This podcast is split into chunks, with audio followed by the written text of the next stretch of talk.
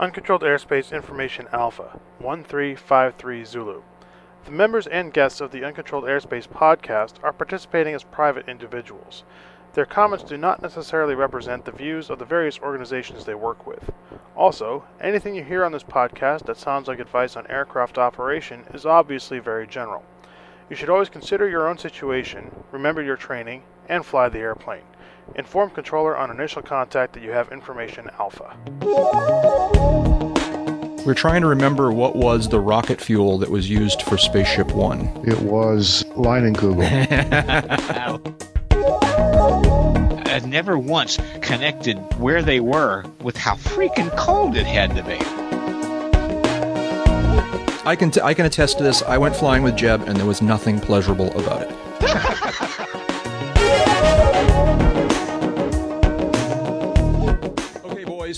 we drinking tonight? Ice water. Ice water. That's what I've got. Well, I've got water, water. Scotch. Yeah, Dave. You always shame us. Kill the bottle. Shame us. Get it? Oh, Never mind. Shame I, us. I, I, I get it. that I would be get it. Irish. I know, but it was it was inadvertent, so I'll take credit for it anyways. Uh, so I may have to quit this podcast, and I'll tell you why. Because every single time we've recorded a podcast in the past three weeks, it's snowed that day. Ah, It is snowing again today. It has It- been snowing since about nine o'clock this morning. well, I, I think, Jack, that in all sincerity, that this is um, not a uh, a temporal problem or a, a career issue. It's really a geography. It's a lateral problem, right? I Yeah. think it's a business opportunity. Ladies and gentlemen, if you'd like to stop snowing, send your contributions to. Stop You us can before we podcast again. You can't keep us off the pod sphere. So, Jeb, we're going to have to talk about whether you can tolerate a house guest at some point in the very near future. I don't know. Ab- ab- absolutely. Anyways. Absolutely. Welcome, folks, to episode number 60 of Uncontrolled Airspace, the General Aviation Podcast. We're recording this podcast on a Wednesday, on a snowy Wednesday evening. No, I'm sorry, it's Thursday. We're recording this podcast on when. Oh, man. See, it's the snow. I've been out shoveling my driveway for the third time in a week. All right. It's, we've had I like think two, you're shoveling something else We've now had like point, two feet of snow in the past week. We're recording, Really? recording this podcast on Thursday evening, December 20th, twentieth. 20th. 2007. That's right. That's right. Santa's flight plan should be on file by now. Before I f- embarrass myself any further, let me say hi to the others here in the virtual hangar. That's Jeb Burnside. Jeb is an aviation journalist currently serving as editor in chief of Aviation Safety magazine. He's also a contributing editor to AvWeb Biz, and he's talking to us from not snowing, beautiful, I think it's in my future, Sarasota, Florida. Oh, now Come you on. are forewarned, dude.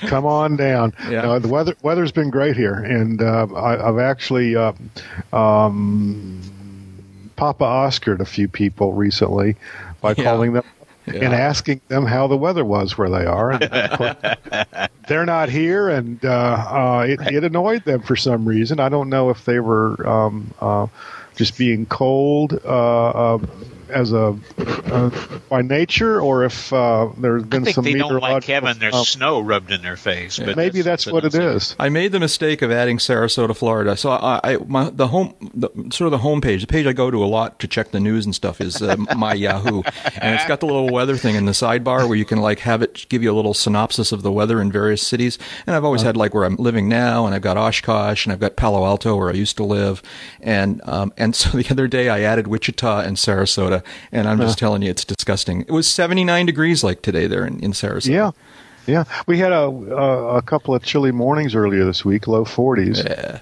Um, but um, that's as about as bad as it's gotten. I was talking to a guy earlier this week uh, on business who was in uh, Phoenix, Arizona, and, and he said, "Yeah, it got cold here today in the 50s." that other voice out there is Dave Higdon. Dave is an aviation photographer, a senior editor for Kit Planes magazine, and the U.S. editor for London's World Aircraft Sales magazine. And he's in Wichita, Kansas. Hiya, Dave. Uh, I am in Wichita, Kansas, doing uh, doing nicely, rightly, and uh, still see vestiges of last four or five inch snowfall that we had here in my neighborhood. Uh, almost gone, but it had been so warm that it just went away in a day. Uh-huh. So we, we have a little empathy for uh, uh, what you're going through up there, but I actually don't care all that much. Uh, Neither do our listeners, they tell me, but we do it anyways. I don't know. I mean, so. well, I, I, the, I walk 40 feet to work. The grocery store is, you know, three quarters of a mile. Uh, the liquor store is three quarters of a mile plus 60 feet. So, uh, uh, you know, we pretty much got everything here. If it, if I get a couple of feet, I'm going to have to use a couple of feet. I'll get there. Well, it's not even, or maybe today. It's not even winter yet. Or is today the first day? It varies from year to year, right? The 20th? Sometime tonight. Yeah, Sometime tonight. That's right. Just remember, it's always winter somewhere. that's right. It's true. And I am Jack Hodgson. I am a private pilot, a freelance writer, and a new media producer. I'm up here in Boston, Massachusetts, but not for long. Alert the Florida authorities. That's checking right. wants and warrants. That's right. That's right. And So, that, that me- that's going to mean having to find another airplane, Jack. And and more beer. uh, yeah, right. That's right. Or, well, and and different clothes, man. I, I can go someplace where the weather suits my clothes. What song is that from, huh? Well, you just start with what you got and cut it, cut the pants Wichita short and the line? sleeves off. And, Yeah. Yeah. Isn't So- isn't that Wichita lineman? Uh, No, that's uh, from uh, Nilsson and uh, Midnight Cowboy. Oh yeah yeah yeah yeah. yeah, Okay. Everybody's talking at me. Wichita lineman. Wow, where did I get that? Uh, that was Glen Campbell. it's the heat. It's getting to you, man. I guess that's it. He still sings that in his shows too. He he was the uh, entertainment one year at the gala during NBAA's convention, and you know, said, "Hi, I'm," you know, I don't know whether you cut out there or, you, or whether you or whether you just just preserved us. You know, just, just and we don't want to find. we don't out. want to know, anyways. So I uh, let's see now. So I one of the ways I was coping with the weather up here the last couple of days is I finally bit the bullet and uh, and implemented a, a really nice uh, forum, uh, discussion forum on the Uncontrolled Airspace website, and uh, and I wanted to tell all the listeners about it uh, and uh, invite them to come and check it out. Uh, it's only got a little bit of stuff in it right now. What I've done for starters can, is can we I'm- listen to? What's that? Yeah, you can listen to. Okay. It is uh, is the I've taken all of the uh, all of the listener mail that we've gotten over the last three or four weeks, and I've posted it there in the forum, so everyone can read the full versions of all of the uh, listener. And I'll do that now on a regular basis. Whenever some, someone sends us uh, uh, a listener mail by email, uh, I will then repost it on the forum so people can look at it and you can uh, and resp- reply to it. We'll reply to it occasionally, and uh, maybe it'll start discussions in the forum. So it's at uh, uncontrolledairspace.com slash forums is the uh, URL that will get you there. Uh, and uh, I, I've been, you know, I've been dragging my feet on this because being a web developer, I really wanted to like build my own. You know, I was going to like program the perfect ultimate online forum system, and it just wasn't happening. So I finally said, "All right, I'm going to use this new the, it, the sort of the premier forum software is this thing called PHPBB, which is kind of a geeky name for it, but uh, the I'm going to say it looks like a couple of photo forums that I uh, yeah, it's very very that I common. contribute to. Oh yeah, it's Yeah. very very common software. It's uh, open source software and uh, and it's used all over the place. And uh, and so I downloaded, installed it. Took me a little while to puzzle through how to configure it, but I think I got it working now, and we're going to evolve it as time goes on. So check it out. Go to the forum. Um, you not only can reply to things that are there, but you could actually start new uh, topics if you want. Uh, anything you want to talk about. Uh, there'll be a uh, a, uh, a topic there about uh, each episode. So if you want to make comments about an individual episode or, or whatever, let's experiment, see what's going on there. But let's let's hear from the listeners. We've always loved hearing from the listeners, and this is just another way to do it. Remember, we're listening. Yeah, and so now uh, of of the, I think not counting myself, uh, three other members of the UCAP gang have already checked in there. Dave, you've posted uh, one or two things there. Uh, We heard from uh, Randy Defoe has posted something there. Uh, we heard from uh, Amy Laboda; she's posted something there. And I know James is looking at it. I don't know if he's posted yet, but he did it. He sent me an email asking a question, so he's looked at it too. So uh, if nothing else, the five of us will be posting. That'll be fun. And and Jack, I, uh, I I have to point out, um, Amy um, flew her Kit Fox up to Venice, Okay. Florida. You're just trying to torment me about the weather, but I, I really want to hear about this. on on Tuesday, we had a delightful lunch there, one of the airport cafes, and uh, you know, just you know, the wind was kicking up a little bit, and I didn't see her landing. She said she bounced two and a half times. I didn't see. I didn't. I, I didn't see it. Uh, it was but, the half uh, bounce that was really interesting. It is the half bounce that I didn't see, and I'm just going by what what uh, Amy told me, of course. But um, talked about y'all and talked about listeners, and just had a delightful lunch, and uh, it was a great day. And uh, sorry y'all weren't here. So there. We were there in spirit. That's right. Exactly right. So did you get a Exactly right. ride in the Kit Fox? No, no. I climbed all over it, and you know, helped her park it and unpark it and all that kind of stuff. But You're uh, a big guy, and that's a little airplane. Don't climb Well, all it- over it too much. I, it, it it looks looks fairly solid. It's it's um, I mean they've had it for uh, a few years. It's it's it's been you know depreciated from that standpoint. So um, there shouldn't be anything wrong with it. they're sturdy. They're sturdy little Yeah, pieces of machinery. I mean, uh, absolutely. yeah. they were the the uh, Kit Fox and before that the Avid Flyer Uh huh. really pioneered the all-inclusive uh, build it out of a box kit airplane when that when they first hit the scene. I want to say 83 or 84. Mhm. And uh, I mean literally everything came in one big box.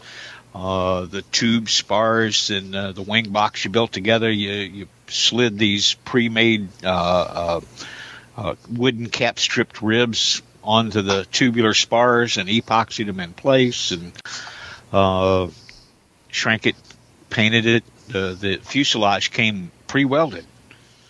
All that steel tube already, you know, you, you had to drill holes and tap holes and Uh-huh. stuff like that, but the the basic structure was done out of the box. It was revolutionary at the time. Yeah, yeah. Dave, did you ever actually build one of these little airplanes? You've probably built ultralights or helped. built a couple of ultralights, uh, a uh, a weed hopper uh, back in the wild. Is that its name or its description? That was its name, and that was its description. Uh, weed hopper was a little single seat, was all ultralights have to be. The little single seat airplane, tricycle gear, had a tractor engine. Uh, single surface membrane wing with uh, curved ribs to provide the camber. Uh, wings were tapered. The camber was tapered a little bit, but you basically sat in a little tricycle cage with this parasol wing and this tractor plant. And the engine was a scaled up model airplane engine. Really? Yeah. And it used four double, uh, four D cell Duracells to power the ignition system. Did it have a Just little? plain old breaker points, single contact, one lobe. You know, it uh, it fired twice uh, because it was a two cycle engine. Fired every time it came around. Uh, but yeah, it was just basically a little uh, a model airplane engine scaled up. Uh, they were sand casting the cylinders and the cases. Uh, cranks were real simple. Turned about a, uh, I want to say about a 42 inch wood prop. Wow. Direct drive, of course. Mhm. Uh, but you know, the engine I think only turned about 3,000, 3,200 RPM. Uh, great big cylinder, uh, about the size of a number five culinary can I was and no- then uh, built a uh, uh, uh, CGS Hawk, uh, and uh, and flew it, and uh, that was as part of a crew. That was a little more involved, and started but did not finish an RV6. Huh. oh, really? Yeah, Your, yours or helping a friend or with a Mine- friend or mine. really? Yeah, went to builder school out at Vans Aircraft. Uh huh. uh, brought home the tail kit. Uh, got the tail kit pretty much done. But uh, by the time I got the tail kit all done, and boy, they teach you so well out there. I was really proud of how everything came out. The Yeah. flush riveting's really smooth, Uh huh. and we primed all the parts, etch primed them before we put them together. And uh, airplane should have lasted forever. But the time it took to get that done, I was so anxious to get off to something new in life and quit my job that I said, okay, I'm like the vulture. Patience, hell, I'm going to kill something. I bought a Uh-huh. Cherokee. Yeah. Yep.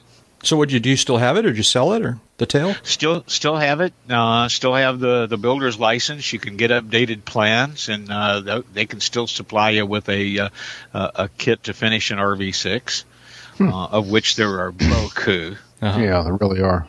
Yeah, cool. Uh, cool. It was that's the, the extremely popular. It was the biggest thing that Vans made for years. Yeah, Dave, that's a fly-in. I always thought would be cool to go to the uh, the uh, Vans Homecoming that they hold out there every year. Oh yeah. Oh, and the the strip that they've got out there behind the factory. Yeah. Uh, if I remember right, it's about thirty five hundred by about 300 feet. Yeah, I've never I've never been there, but I've seen pictures of it, uh, both from the air and on the ground, and and that must be just an, you know an awesome fly-in. What a great gathering of of uh, kindred spirits. And, uh, yeah, well, and they they they just run such a, a, above board, smooth, efficient operation out there. Yeah. Uh, I've never met the man, but he seems like a real genuine guy. I mean, just a really nice guy. And uh, he's definitely uh, a hundred percent real person. Uh, what you see is what you get. What he says is what what he, what he thinks. Mm-hmm. Yeah. Uh, uh, and he, it, it, just no way around it. He almost single handedly set a, a, a standard and and a direction in in kit building yeah. that uh, that really pushed it onto the map. I mean, gee, what are they up over five thousand airplanes now? I think that's the number I've heard. Yeah, yeah. They they had a uh, huge field of them at, at, at Oshkosh this summer, I remember a bunch of years back when it was the uh, the Long-EZs uh, and that that were the the big airplane there. You remember there were a couple of years where they had just like a whole pasture oh, full, yeah, of, yeah. full of Long-EZs. Well, those have kind of dwindled, and now it's the RVs that uh, that just have this huge, huge. I mean, that whole section of uh, parking there, uh, sort of just north of the forums area there, and that and it actually goes back into the you know, deep into the uh, convention grounds. It's just a huge, oh, yeah, huge huge. collection. And uh, well, and, you know, if you find a set of plans for a Long-EZ or a VariEze, you can still legally build one of those things because oh, they yeah. were largely sold as plans. I think they were all sold as plans, right? Right, was... and uh, and the building that in, composites was in, in, so many ways so so much simpler and faster than uh, anything that had been done in metal to that point. Yeah, I got a ride in a Long-EZ one time, man. I mean, it's a cool airplane to ride in, anyways. And and anybody, I swear, anybody who owns who went to the trouble of building a Long-EZ and, and wants to fly it considers himself a fighter pilot, right? And so, you know, oh yeah, like, absolutely. We went, you know, I went to this ride and it was quite a ride. I had a good good old time. But uh, and this was a buddy of mine who I don't know if I ever talked about this on the podcast before. He had delusions of the idea of actually putting a jet engine on his Long-EZ. He had, it's been done. Yeah, really. Well, it's been done. Yeah. Uh, we're going to talk about jet engines later on in the podcast, but uh, but yeah, he had this whole idea where he was going to put together a program to assist people in converting these these military surplus APU turbines that were you know, and he he was getting somebody to engineer a, a, a, a gear reduction a reduction gear, you know, to okay. I the, may be mistaking here a jet engine that I know has been done on a Canard Delta Wing aircraft. Yeah or the rocket that they put on a uh, uh, a Long-EZ when Rutan was at the beginning stages of working on uh, yeah. developing Spaceship One and working with the engine company. Right. Yeah, Rutan. That's what they use as a demonstrator for the the rocket engine. Right. Yeah, they demoed that at Oshkosh, for example. Yes, and, I, I, photographed that. Yeah, that was pretty that cool. was an amazing seeing the little pulse donuts coming out in in the photograph. Uh, it was one of the really few, visible that way to the naked eye. It was one of the few times, you know. I mean, we, we all go to these things and uh, go to these air shows, and a lot of these acts and a lot of these demonstrations you see over and over again. And and as cool as they are technically, you know, and beautiful in terms of aviation, they're not really frightening because you just kind of know that the risk is really managed well down. But that rocket thing made me nervous. I'm going, oh man, I hope this works out. You know, I hope because this seems like a wild idea, man, to put a rocket on on a fiberglass airplane. You know, and uh, but it was great, and of course, like you say, it was a proof of concept for the uh, for the well, spaceship and, one. And the big deal about it, you know. Uh, being out there and photographing it uh, for the for the show daily at the AirVenture Show uh, Today paper. Uh, you know, it was really great. Got to be really close to it. And another photographer asked me, he said, "So how safe is this?" And, and I thought, well, you know, I've never been in the line of a crash here. And he goes, no, no, no, it's a rocket. What if it, you know, is what's the chances of it blowing up? And I was like, I hadn't thought of that. yeah. Yeah. Uh, but you know what? I'm not going to step back. But but the the the, the big uh, significance of that showing up at Oshkosh was they were able to demonstrate in a, a rocket engine that they could throttle up and turn on and off. exactly. Uh, something that's you, you can't really do with solid fuel rockets. Right. And you know, heretofore liquid fuel rockets that gave you that kind of control were really complicated and hugely expensive. Right. Right. Uh, they got they got something here that made it uh, uh, feasible Yeah. to go on to other things. Right. They used uh, that rocket. Also used incredibly exotic fuel too, didn't it? Yeah, it did. What was it? I forget. uh, It was like it was like you know, it, it wasn't exotic. That's my point. What was it? I don't, now I'm not remembering exactly what they were. What was it? It was. We're gonna have to we're gonna have to Google this and figure it out. But uh, it was like you know, it, it- bizarre, sort of not everyday, but but run of the mill kinds of materials. And, Yeah, it uh, wasn't wasn't something that they had to have formulated for It wasn't like, if I know, remember right. dimethyl chloride fire bombish stuff. You know, it was like, Not like what the uh, Germans were using in some of their rockets. You know, Yeah. it was so caustic that it melted the stuff that they tried to transport it in. yeah. Spaceship When glass is not safe, you know it's bad. rocket fuel. Spaceship One rocket fuel. Let's see what Google has to say about this. We're trying to remember what was the rocket fuel that was used for Spaceship One. It was uh, um, Leinenkugel. Leinenkugel. That's what it was. Like of course, that's what it was. All right, we're back. So uh, we got a little distracted there for a second, but uh, but we're back. We You had know. to go suborbital for That's a right. while. That's right. So I think when we left you, uh, Jeb was suggesting that the rocket fuel was Leinenkugel, which I think is probably right. But in the meantime, Dave has apparently figured it out. What what is it really? It was kind of close. It uh, the the EZ-Rocket, as they called the Long-EZ, converted to these rocket engines, uh, was fueled by liquid oxygen and alcohol, Yeah, real commonly available. nothing And, nothing uh, real uh, nothing real exotic. Uh, Yeah, the liq- the uh, the uh, alcohol part is fairly common, and um, uh, the oxygen part is, is fairly common. The liquid part of the oxygen is not all that common. That's right. That's the other part. Although, all kidding aside, this is a dangerous thing. Of course, it blew up and killed a couple guys on, uh, Oh, on the absolutely. test It's- stand. And yeah. So, uh, I mean, we joke about it. And, and while you were away, Jeb, we were talking about how when they demonstrated the uh, the rocket powered Long-EZ at Oshkosh a bunch of years ago, uh, it w- was one of the few times that I kind of was genuinely nervous about the safety of the whole uh, act, you know, the whole demonstration, um, Right. Because it just seemed kind of like crazy putting a rocket motor on a uh, on a uh, on a plastic airplane. Anyways, we've just gotten way off of the. I like it We- though; it's good, but yeah. we've gotten way off of our little agenda here. So uh, to let's see if I can drag things back onto uh, onto the rhumb line here. You like that? That's a little. Play the rum- Stairway to Heaven. I think that's the right term, right? Isn't that what my what my CFI taught me about pilotage and? Uh, Oh, rum. Oh, yeah. Okay. Yeah, Okay, Yeah. all right. When I heard you say in, in the present context, when I heard you say rum, I'm thinking a three-letter word. Yeah, I like Uh, that. You're right. I like that kind of line better. But I, whatever kind of line it is, let's drag back onto it here. At the beginning of this episode, uh, we played one of the new uh, disclaimer intros that we've got from listeners, and that was pretty cool. I want to thank uh, listener PJ Gustafson from Houston, Texas, who uh, recorded and sent that in. PJ is actually a regular uh, correspondent. He's written to us a, a number of times over the uh, over the year and a half, and and and he, we actually have a, a more extensive email from him. We're going to read in a few minutes, among others. So thanks to PJ for I think his name is Philip. Uh, but he signs his emails PJ Gustafson for uh, that uh, disclaimer, and we want more. Uh, send us in, and they don't have to all be, you know, you don't have to like go crazy being creative and making Alvin and the Chipmunk stuff. You know, it can be just a straightforward announcer. We're looking for different voices as much as anything. It, it kind of, you know. Okay. I wouldn't mind hearing a woman's voice recording it too, you know, so that would be a good thing, just to make it different and to give it some variety. So uh, thanks to PJ. We we knew you'd drag women into this at some point. I, I, I'm not even going to go there. I don't know. Women in, and rum lines. I'm, you know, I'm not there we sure. go. That's You right. know, So next it- thing he's going to be doing is talking about lubber lines, and then we're going to be in deep lubber.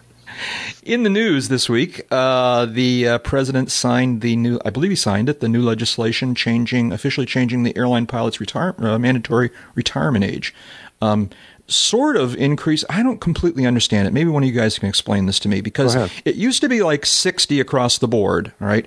But now it's like si- 65 sometimes, but not all the time. Sort of alternate I- I- Tuesdays. It's how does this really work? Can you I'm summarize? glad it? you. I'm glad you asked. I have in front of me the email from the FAA um, that that delineates what the Act does. Okay. Okay. Now let's see. Um, bum bum bum bum bum. Um, first of all, it, it was it was passed. I think on the uh, the twelfth or, or something like that. It was signed into law on the thirteenth. So uh, you know, no no moss uh, grew on this rolling stone. Um, key provisions of the act include. Uh, first of all, the the uh, regulation in Part 121 uh, uh, that specifies re- uh, manda- mandatory retirement at age 60 uh, is no longer effective. Period. End of statement. Um, then it gets. Then we start getting into the details. A pilot age 60 plus, acting as pilot in command in international operations, must be paired with a pilot under age 60. That is consistent with current ICAO requirements. Okay. In other words, International Civil Aviation Organization. exactly, exactly. In other words, they both Um, can't be over. They, they can't be both over 60. They Correct. cannot be both over 60. Okay. In international in, ops. in, in international operations. In domestic operations, both pilots may be age 60 plus. In other words, in, in international, both pilots cannot be over 60. In domestic U.S. operations, they can.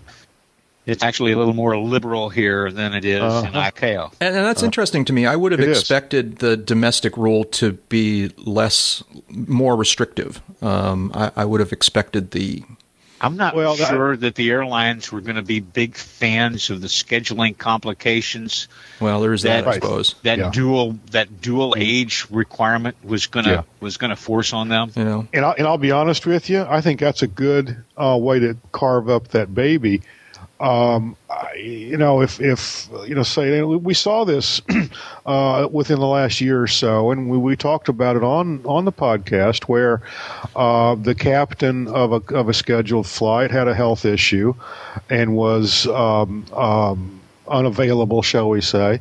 The uh, first officer uh, had his hands full. They got on the intercom, said, "Anybody on board a pilot?" And uh, uh, a private pilot in the back kind of stuck his hand up and ended up in the in the front office. Um, the punchline, what I'm trying to get at here is the odds of of, uh, of both pilots on a scheduled operation having a health problem are are down in the in the way below the noise level in my mind, and I would rather have an experienced uh, pilot uh, as the sole surviving flight crew member than I would some you 1500 hour wonder uh, who who needs help It- from the back. with this new So- dual with with this new Yeah. multi crew license that they're that they're starting to work on uh, in Asia, where you could be flying right seat in uh, 250 hours, carrying 137, 150, 175, 200 people behind you, and have less than 70 hours flying in real airplanes. Right. None of it solo. None of it solo. Unimaginable. Yeah. Ah. So I'm with Jeb. I'm with Jeb. I, I will take a guy. Well, it's funny. You hang around these old GA airports and you meet some old GA pilots. hmm And uh, my last biennial, the uh, the CFI uh, flying with me, 88 years old, Yeah. sharp as a tack, nim- nimble as any 40 year olds I know. Uh, put me through the paces good. And uh, now, you know, he needed an extra minute to take both hearing aids out of his ears. but not funny because he's wearing those hearing aids because he spent about three years sitting right seat in, Right. in, uh, Ah, yeah, in okay. B-17s, and then three more years sitting left seat in B-25s. Uh huh. You know, big round engines. Uh, you know, I thought six you were gonna- years is a long time to be sitting next to those big round engines. I thought he was going to. He was going. You were going to say he was going to give you the demonstration of getting the light signals from the tower or something. No, no, No, no. Yeah. I had. No, I agree. One of the best uh, uh, sessions or sequences of uh, of flight training I ever had was from an older gentleman who uh, who was. I don't think he was quite that old, but I would have. He was certainly in his I don't know, late '60s, '70s, and and a great, grumpy, fun, nice guy. You know, Well, even, um, you know, even in GA, where there is not a, a, an age 60, thank God, or 65, or even 70 or 75 or 80 year age limit, uh, the uh, instances of health being an issue in an accident are so minuscule as to be ridiculous. Yeah, sure. Uh, which tells me that you know, with the the the air air transport pilots having to qualify for a first class medical every six months, uh, it's pretty much going to be self policing. Uh, you know, as far as I'm concerned, the guys can be doing it at 75 because these are skills, not athletic capabilities. right, Right. right, Right. Right. Before we Um, move, yeah, a ahead, couple Jeff. of o- a couple of other things here, and just in the uh, um, in this email from the FAAs, um, as we mentioned, there is the difference between international and uh, domestic operations. Um, uh, any pilot who reaches age 60 on or after December 1307 may continue to be employed. Um, uh, new hire pilots who reach age 60 before um, and I don't understand this. 12, 13. da, da, da, da, da. Oh, I see. Uh, um, any, any pilot who reached age 60 before December 13 may be hired. Okay. Yeah. Okay. Yeah. Um, um, a new uh, a pilot age 60 plus will not be subjected to different, greater, or more frequent medical exams. Still must hold a, a first class medical to serve as the pilot in command of a Part 121 operation, uh, and that's still renewable on a six month cycle. Um, ha- now, any air carrier employing a pilot age 60 or over, or say 60 plus, uh, must adjust its training program to ensure such pilot skill and judgment continue at acceptable levels. I don't know how what that means in the in the real world. Um, I, I suppose Wouldn't they might put some, some additional a checks in there. for a, a line? That's six where I was going. To, that's that's where I was going to go next. Is any pilot age 60 plus must undergo a line check at six month intervals. I believe the current interval is one year, Yeah. Okay. and then they uh, up the bar in that one Yeah. area, right, right, and that's where I uh, think they've got to adjust their training to fit that. Uh huh. Yeah, and then any the last item, the last bullet point here is uh, pilot age sixty, acting as second in command. Um, a regular, a regularly scheduled simulator evaluation may substitute for a required line check. Whoop de doo. So, um, end of discussion. It's it's looks like pretty much of a nothing burger, except for those guys who are going to be turning sixty in the next few months. I was walking that night. I'm walking through uh, a grocery store here, uh, filling up my basket, and my cell phone rings. And it's uh, an airline pilot buddy of mine. And he's like, he's dancing in the aisles. You, you know, he says, "Dude, I just made another seven hundred grand because he can work another five years." Yeah, yeah. And uh, that's, Well, and think know, about this: good. there were people, there were pilots out there that went to sleep on Tuesday, right. thinking Wednesday was the last day of their career, and Thursday they were back at work. Sorry, I was just Now doing the I was just doing the arithmetic on how much pilots get paid according to your little stat there. Uh, okay, all right. Well- that's well, a good my- job. I can take that. My, my little stat is that's for an RJ captain. You know, Uh huh. uh, That's for an RJK with a lot of years at that carrier. right. yeah. You'd be a long time getting to that far up the ladder today.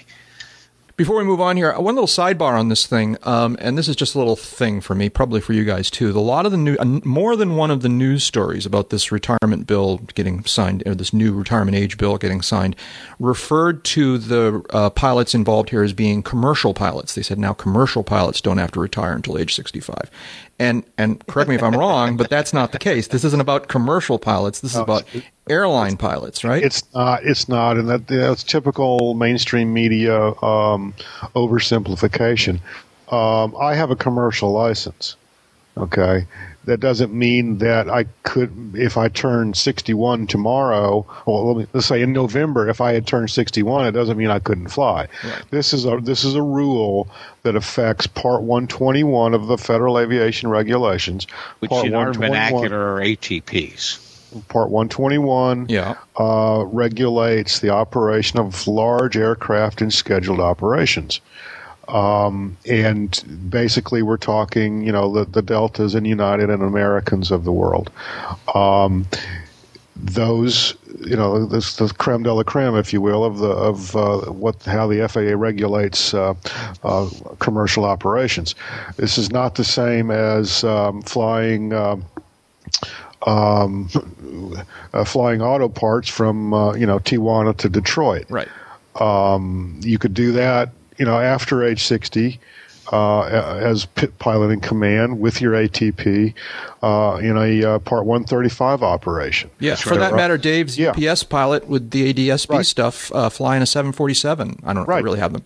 Well, not I'm, I'm not a seven two. I don't think. I, th- I think it has the- to.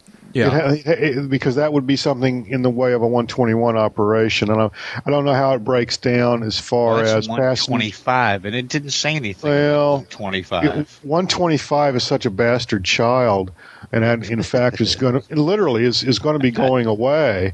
Uh, 125 is basically um, part 91 for. Uh, um, well, I won't say part 91, but it, it's um, uh, sports teams and and uh, uh, people like that operating large aircraft, and they bring people on and they go in here and there, and they loan aircraft around, and uh, it gets a little crazy uh, after a while. And there was a big rulemaking committee a couple of years ago, and they just basically decided we don't we don't really need a 125 anymore, and that's why it's going to gonna kind of go away in a few years. But anyway, what I was getting at is is is after. Um, uh, you know, as, before before last week, a lot of airline pilots would turn age 60. They'd step out of the 121 cockpit.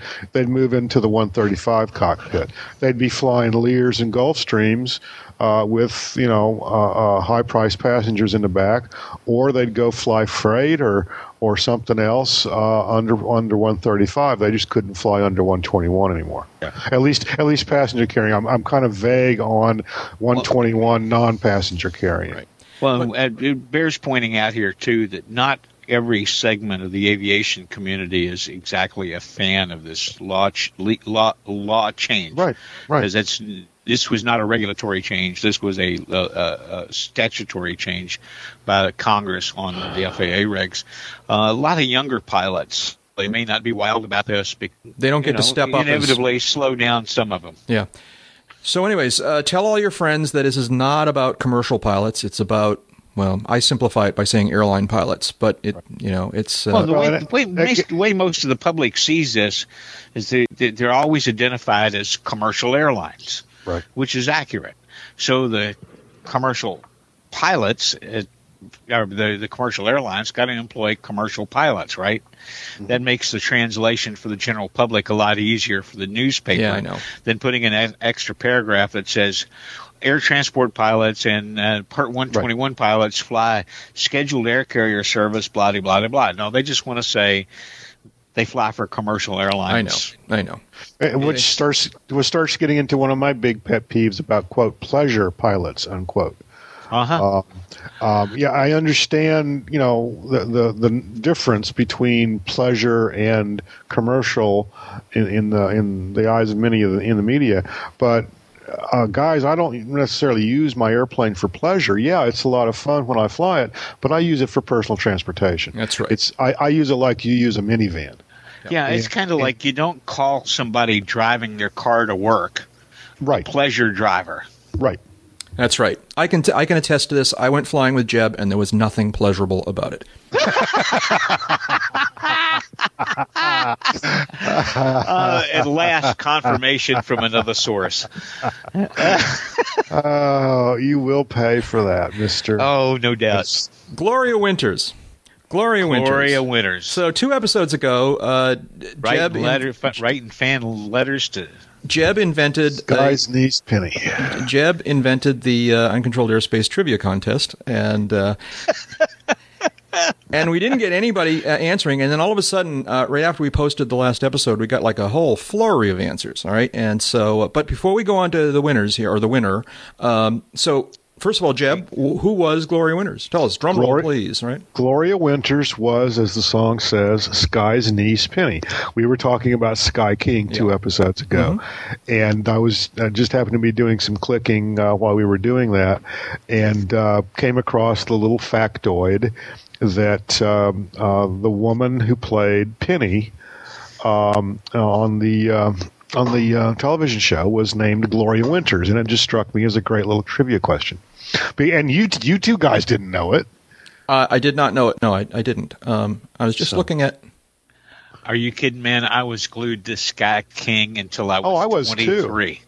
I was too. We're gonna come Uh, back to I don't know about the 23 part, but Sky King actually plays a part in, in listener mail. I'm just right now. I'm looking at.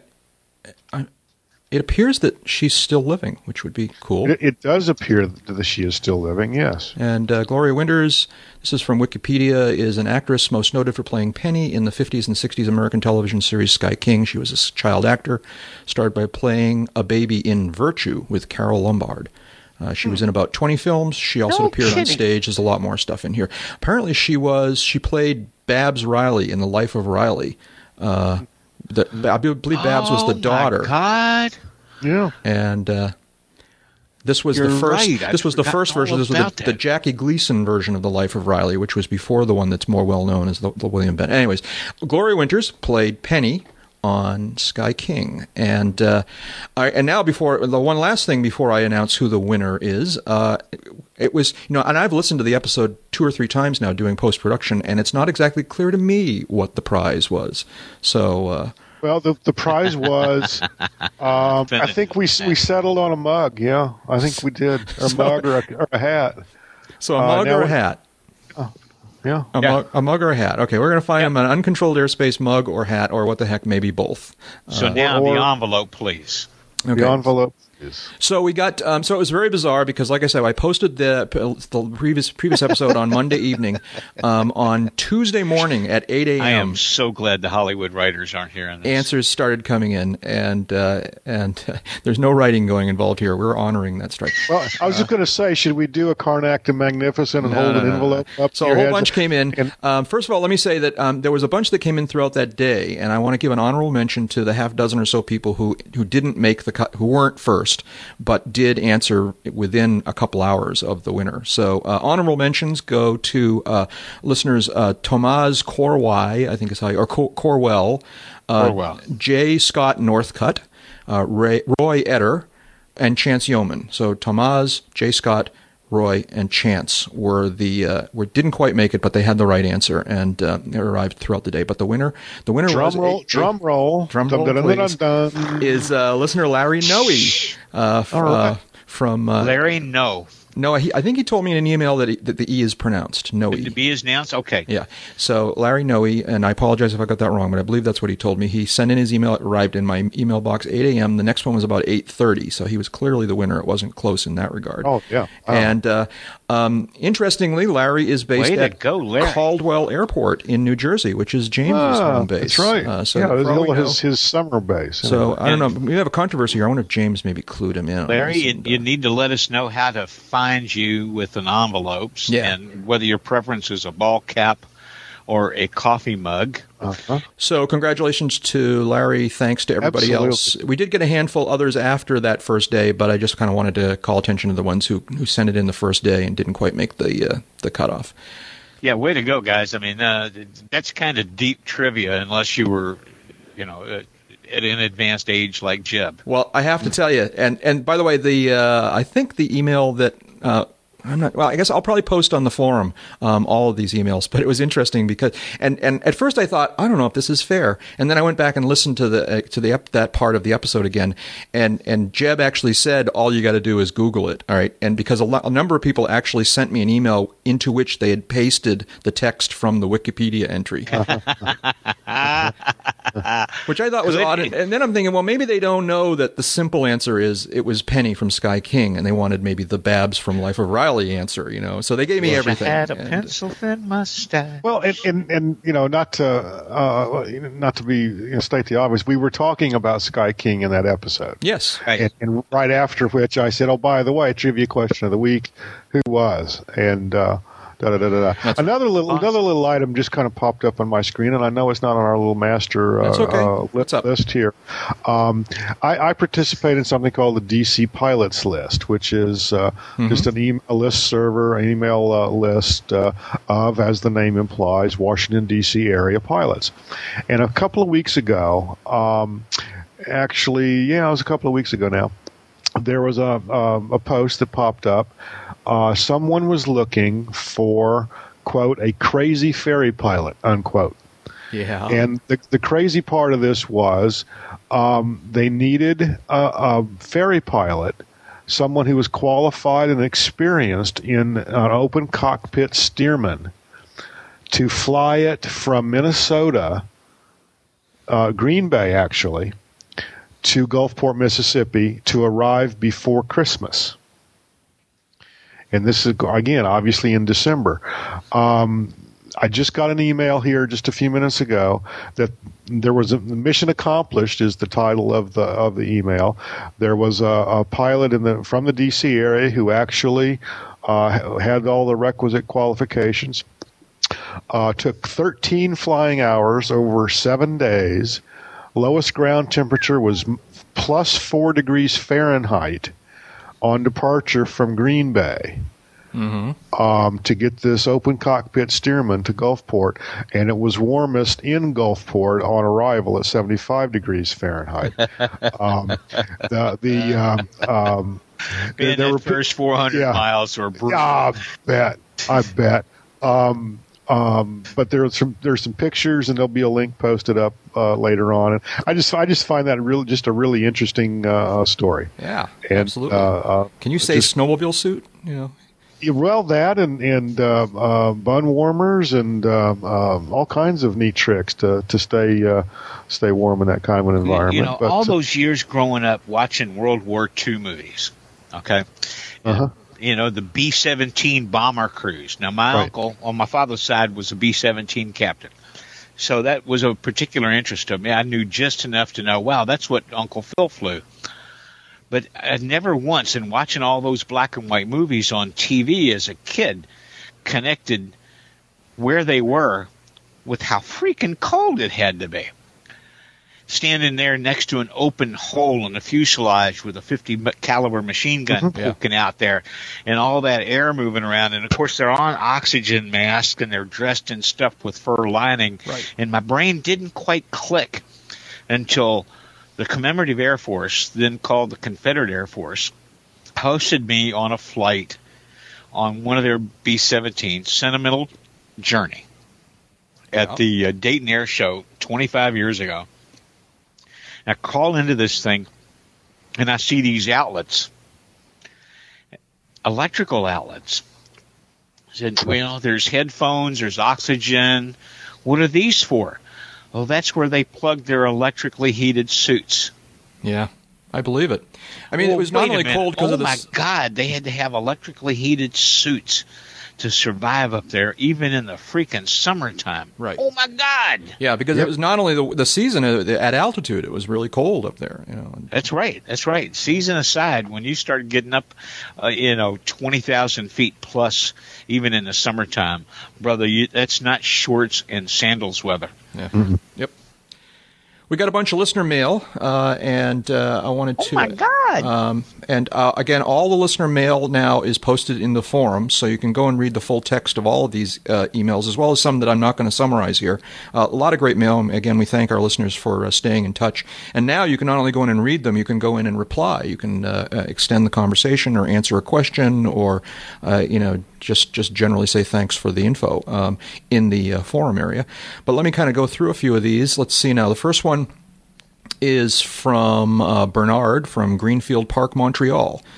He and again, I'm summarizing. This is not the entire email. He says, "As for myself, I'm a regular GA pilot living in a town called Greenfield Park, just south of Montreal, next to CYHU. It's an air, I believe that's an airport identifier up there. my airport, my airplane is a 2006 Maule, an M4 18V, is based at CYN, CYJN, a former military base."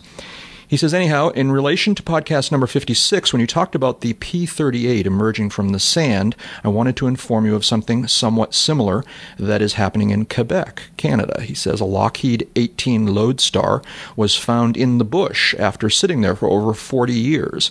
A bush pilot buddy of ours saw it on the ground, and from then on, a project has been started to make this pl- airplane fly again. A complete and interesting website is devoted to it. It's uh, www. Uh, we'll put this in the show notes, but I'll try and read it here. www.cf-cpa.ca. He says it might be of interest to you and your listeners. So uh, thanks to Bernard for- from just- Montreal. Just, just to save folks a little search, CH, CYHU. Canada's airports all start with C's, like in the international database, all U.S. start with K. K, yeah.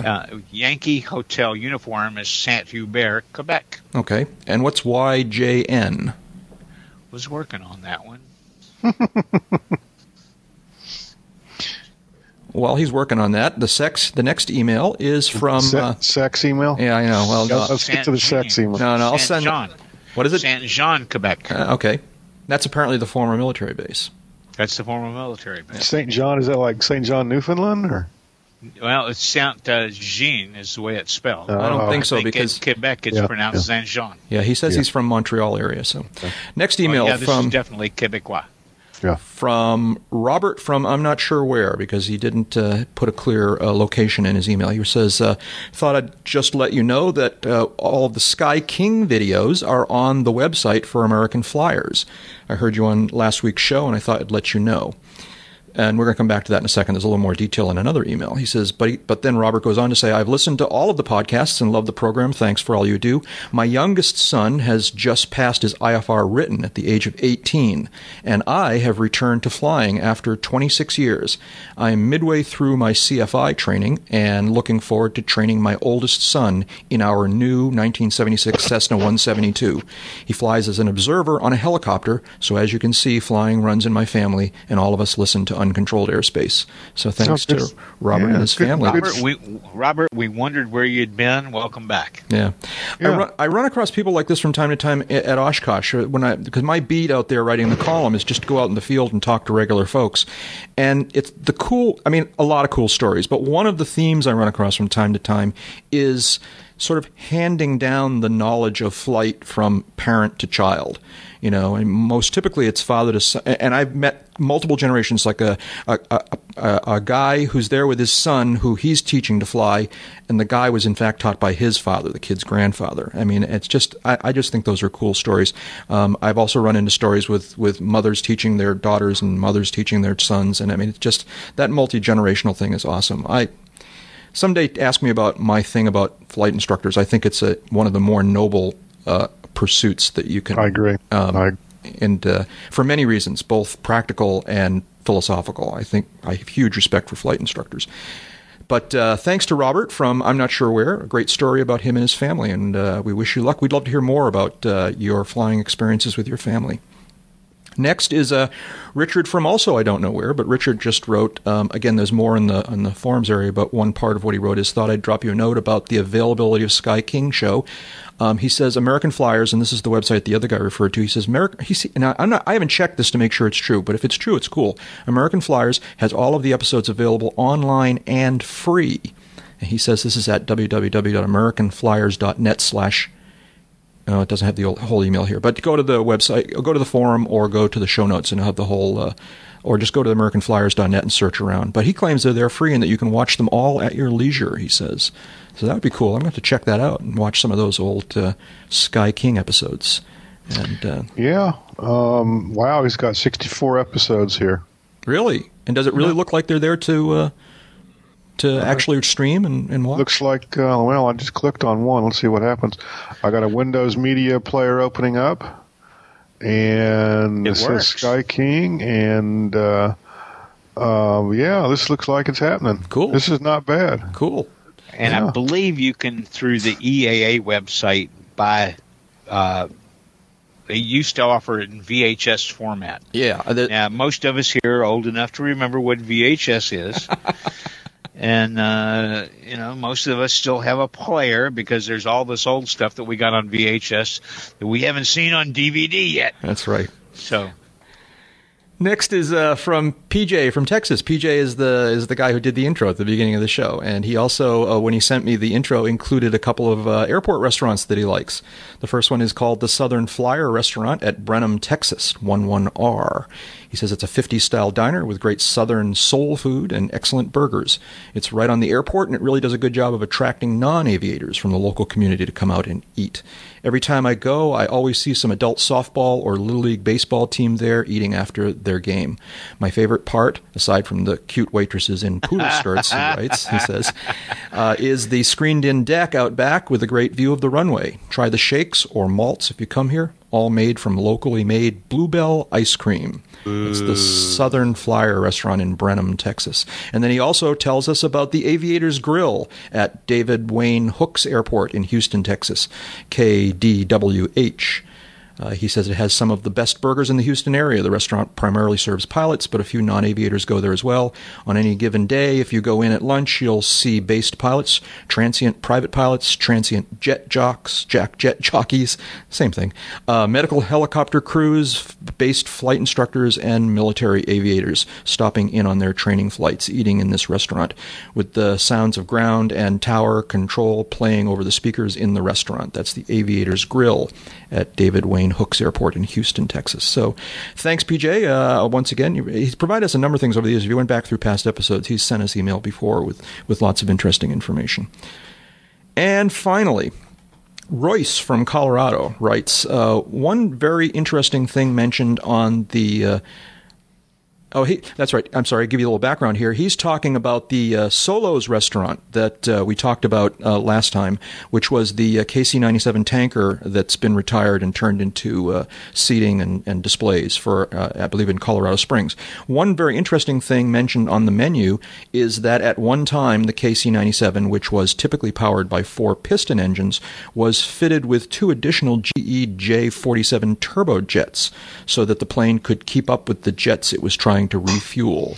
He says, I wonder if any other uncontrolled airspace gang member knows of any other aircraft that had both piston props and jet engines operating at the same time. And so, uh, first of all, thanks to Royce for that, that little tidbit here. Now, here's my question. So when I when he when I read yes, this, the, the quick answer I, is yes, yes, of course. Well, of course, the first one I thought of was that crazy air show act, the uh, the Waco biplane, where he put no no no no he no, mounted no. a jet engine underneath the fuselage and did no, a combination no, thing. The, in the, the, the B thirty six. Okay. Yeah. Tell tell us B, about that. The, B thirty six. Uh, let's see. Uh, Consolidated was the manufacturer. B 36 was originally designed uh, as a uh, six engine bomber, six uh, um, rear uh, pusher configuration, uh, engine dr- driving propellers. Uh, it was powered by some some radial engines. Let me see if I can find the spec on that. Um, that did not have enough power um, to to um, meet the needs at the time, so they added uh, four jet engines, um, two in in a pod under each wingtip, uh, to help it. Uh, uh, with the load it had to carry, etc. Uh, so yes, there's another uh, military aircraft. The I, am sorry, I had six Pratt and Whitney R430 4360 Wasp major radial piston engines. That's 28. Yeah, 28 cylinders each. Okay. Um, and uh, those were, you know, obviously 400, 4,360 cubic inches. Um, um, the prototype, let's see, um, I think the early prototype engines delivered uh, 3,800 horsepower apiece. Um, no, I'm sorry. Uh, later versions delivered 3,800 horsepower apiece for 22,800 horsepower from the six of them.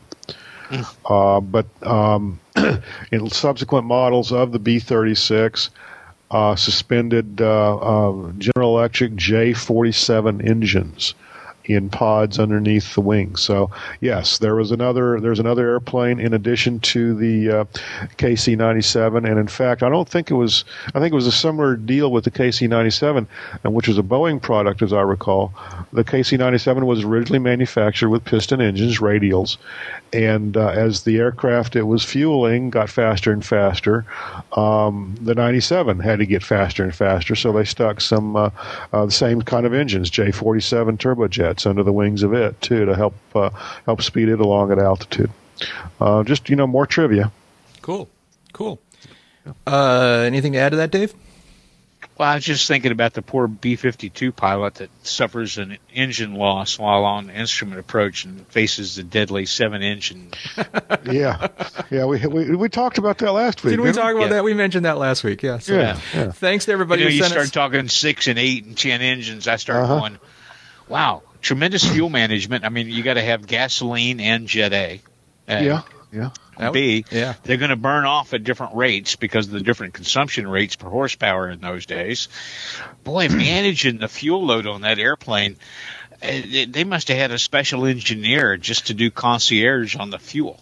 Well, if you want to see um, some some decent video of a B thirty six in operation, rent the old movie, the old James Stewart movie, Strategic Air Command. Air Command. That's right. And uh, not only is there uh, some just some great photography of a 36 airborne, but there's also some pretty decent stuff of B-47s Yep.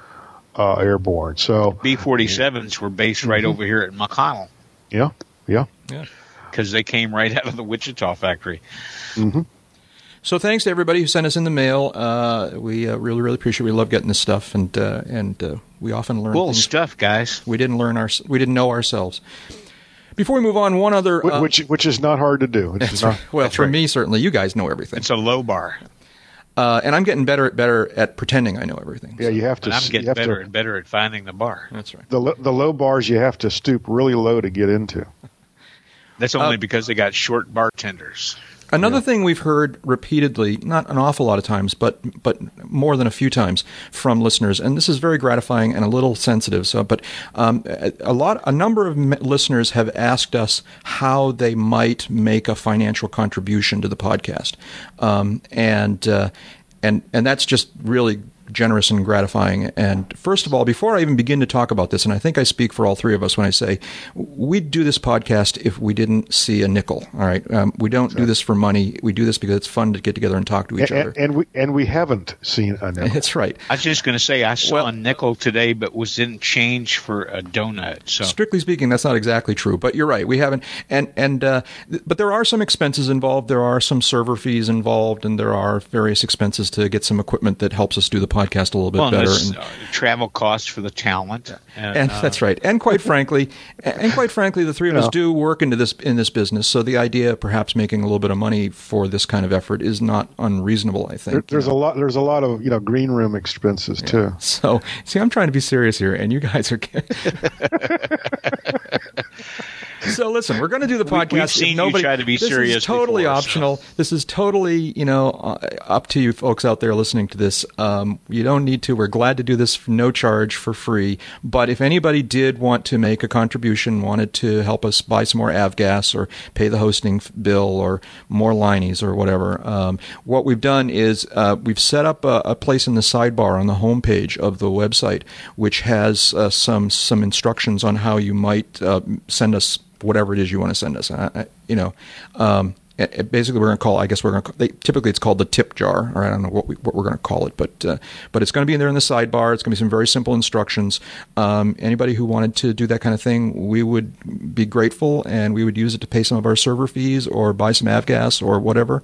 And uh, and and well, great, be- grateful, shocked, stunned, Yeah. amazed, you know, and. Uh, uh, Uh, many many er- things er- like that. and the Every- short- the short- everything Dave just said. Yeah. And the short answer is, um, and this actually one listener did this without even warning us, uh, is uh, he just used PayPal to send some money to uh, to podcast at uncontrolledairspace.com, Oh, okay. which it, it's that simple if you're familiar with PayPal. If you know how PayPal works, you can actually send money to an email address, and that's what this listener did, which was terrific. And, uh, That, that was terrific. we, yeah. Actually corresponded with that member, that, that listener by email and thanked him. But uh, you could, it's that simple. Um, we're going to put a few more instructions for people who may not be familiar with PayPal, um, and that'll be in the sidebar. If if and if, and you know just one more reiteration here. Um, this is strictly voluntary. We're we're we're happy to do this. We want to we will continue to do this. This is not extortion of any measure. Um, um, on the other hand if you do feel like you know uh, sending a, a couple of bucks our way uh, we will definitely appreciate it. Um, and uh, you might even get Send a mug. bucks and we'll consider stopping. Yeah, that's right that's right, right. That's right. okay, You can't you can't shut us up. that's right. Moving on. Let's see now. We've got not one but two. Count them two off-field landings of the week this week. Dun, dun, dun, dun. The first one uh, is interesting. I mean, more than interesting. Okay, uh, this is from and act, this has actually been written about on all the all the uh, aviation websites. I saw it actually. Oh af- yeah, once it once once it hit the Sunland Daily Press, it went AP, and Yeah. it went AP, it went worldwide. But I'm reading from the website of uh, the uh, the I believe it's the Victorville Daily Press, which is a local newspaper out there in uh, in Victorville, and it says uh, a plane. Victorville is in California, guys. Okay. A plane piloted by the famous aviator Dick Rutan made an emergency landing Tuesday morning on a dirt road in Victorville. Rutan took off from the Mojave Airport and was headed for Palm Springs when engine troubles forced him to land. He safely landed the Cessna on B- Butamare, I believe it would probably be Butamare uh, Road, just west of the airport, around 9:30 a.m. And uh, so, congratu- it says the plane is expected to be loaded onto a transport vehicle and taken back to Mojave Airport by Wednesday. So, uh, congratulations, Dick. We knew you had it in you. And uh, uh, now the picture that goes with this story shows a 152, which is like gratifying on many levels for me, being the 152 guy. And uh, um, I, I guess this is the airplane that. Uh, yeah, according to the caption, this is the airplane he, he emergency landed, and uh, so he's out there flying. So this is like Dick Rutan, right? Who could like pretty much talk to anybody in the world and say, "Can I fly your airplane?" All right, And well, it was Dick that was flying the demos of the uh, uh, uh, the rocket Long-EZ, rocket, right? The Rocket EZ, exactly, and of course, the course, EZ-Rocket that we were about a little while ago. Yeah, and famously, of course, Uh, was the co-crew of the uh, Voyager that did round the world. I mean, he's, this is a serious, serious stud pilot. Oh, all and right, Right. He set some major, major long distance records in his That's long right. easy in his brother's design uh, before he did Voyager, and uh, uh, he combat pilot, chess pilot, uh, flew with uh, the Air Force uh, over the Nam. Uh, really, as they say, uh, an accomplished pilot. It just goes to show you that you're never too big for a 150. that's right. yeah, exactly. and, and and it just goes to show also uh, that uh, you know some training and, and a little bit of experience. In, in Rutan's case, of course, a lot of experience, but uh, some training and uh, um, you know some a little bit of luck. But you know, you know, an engine failure in an airplane is not the end of the world. It is, you know, something you train for. It is something that is more than survivable if you continue to fly the airplane and if you don't panic. That's right. That's right. As a great, uh, uh, this is actually a golfer story, but it applies to regular. He says, he, someone said, uh, you know, are, are, do you do you attribute your, your your great success to luck? And he says, yes, it, absolutely, it's luck. And he says, the more I practice, the luckier I get. There you go. Oh, there you go. There you go. So that's uh, uh, congratulations, Dick. Good job. Uh, off-field landing of the week, number one. Now here's off. This is not really an off-field landing of the week, but but it's caught my attention. So let's see now. Uh, a helicopter. This is from Aeronews.net. A helicopter transporting a man dressed as Santa Claus. This apparently was in Brazil. This is not here in the U.S. A helicopter transporting a man dressed as Santa Claus was shot down Sunday over Rio de Janeiro, Brazil. Reuters reports that no one was hurt in the incident, which forced the helicopter to make an emergency landing. That's the off-field landing part. Shots rang out as the hel- helo overflew Nova Mare, Nova Mare, um, an area known for rampant drug drug trafficking. And uh, so there's more to the story, but uh, it shot. It's, oh, here's the paragraph Shot I like. down Brazilian officials say they don't believe Santa was directly targeted, but rather chalked the incident up to mistaken identity. Right, They, this they were shooting at the other the- guy in the red coat. Right? This is not part of the make believe war on Christmas. This is part of the real life war on surveillance. Uh, it, I've been to Rio. It fabulous place, some wonderful neighborhoods, uh, and some neighborhoods that are like level five weather. You can survive going there, yeah. but you're going to have a story to tell. Yeah. Well, Santa's got a story to tell. The final paragraph in the story says uh, it takes. Uh, it also takes more than a little gunfire to discourage Santa Claus. The brave Santa later returned to Nova Mare via car to distribute his gifts. So Now, uh, I actually heard that it was a Brinks sled staffed by eight armed reindeer in body armor with full automatic weapons and a bad attitude on their antlers. So this, So congratulations to Santa and presumably his crew members uh, in the helicopter for uh, safely landing under difficult situation. and, and Santa, you know, my hat's off to you, man. That's cojones. Yeah. You get shot down over place and you go back on That's the right. surface. That's right. Reaching the end of our allotted time here. Let's see, Dave. You were talking about something about weight and balance. What's going on? over the river and through the woods. Well, over the river and over the woods, and a lot of us are going to be flying off on the holidays here uh, about the time that this gets in your server. And I uh, wanted to remind folks that the laws of physics do not grant waivers for Christmas trips. Yep. Uh, weight and balance is weight and balance. Payload is payload. Uh, pay insufficient attention to any one of them, and you'll wish you'd been it, it, you'd been smart enough to put yourself through a digital security exam by the TSA. yeah. So yeah, as you're flying uh, to various destinations over the holiday season, be careful in all things. But uh, one of the ones you might not think so much about is weight and balance. We have a tendency to load our airplanes thinking we know what our airplane can take, and sometimes you put things in it you're not used to. And uh, Uh, it's when we deviate from what we usually do. that's right. You know, and, and Jeb and I, speaking, you know, as deviants, can attest to what happens when you deviate. I wasn't. Yeah, so, okay. yeah, I figured I'd get in ahead of you. I know. Yeah. Okay. Uh, so, Anyways. you know, just mind mind your loads, I'm mind your weight balance. It's much longer. That's right. Shout outs. Shout outs. come- Next next Come week back safe. next week on the podcast we're going to do uh, our sort what's becoming our and we did this last year. So uh, this is going to be our annual year in review episode and we're going to we're going to talk second Yeah. year-end review. we're going to talk Wow. about uh, the stories that were notable throughout the year, uh, whether we covered them on the podcast or not. Uh, we may review some of the, we may even play some clips from podcasts throughout the year. Uh, we're hoping to get both uh, James and Amy uh, on the podcast with us next week to uh, to share their. Uh, their uh, perspective on uh, the important stories and, and happenings in general aviation throughout the year 2007. So that'll be next week in uh, uh, 61. Other shout outs from Yeah, you guys? Well, I was just going to say we just kind of glossed over that. Uh, you know, this is the big six zero. Two more That's right. podcasts, and we start drawing Social Security. Two?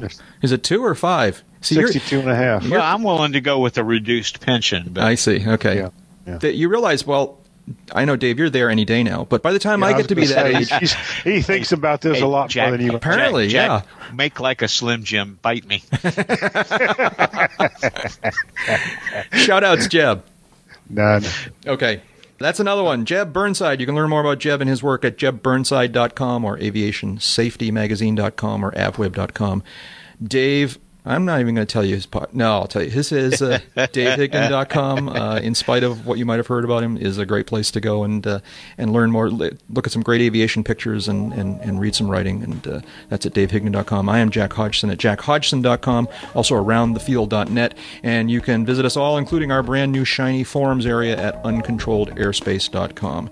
So- we love hearing from you. Absolutely, absolutely. So thank you everyone for joining us here in the virtual hangar, and we'll talk to you all again next time. You are the peppermint candy on our Christmas tree.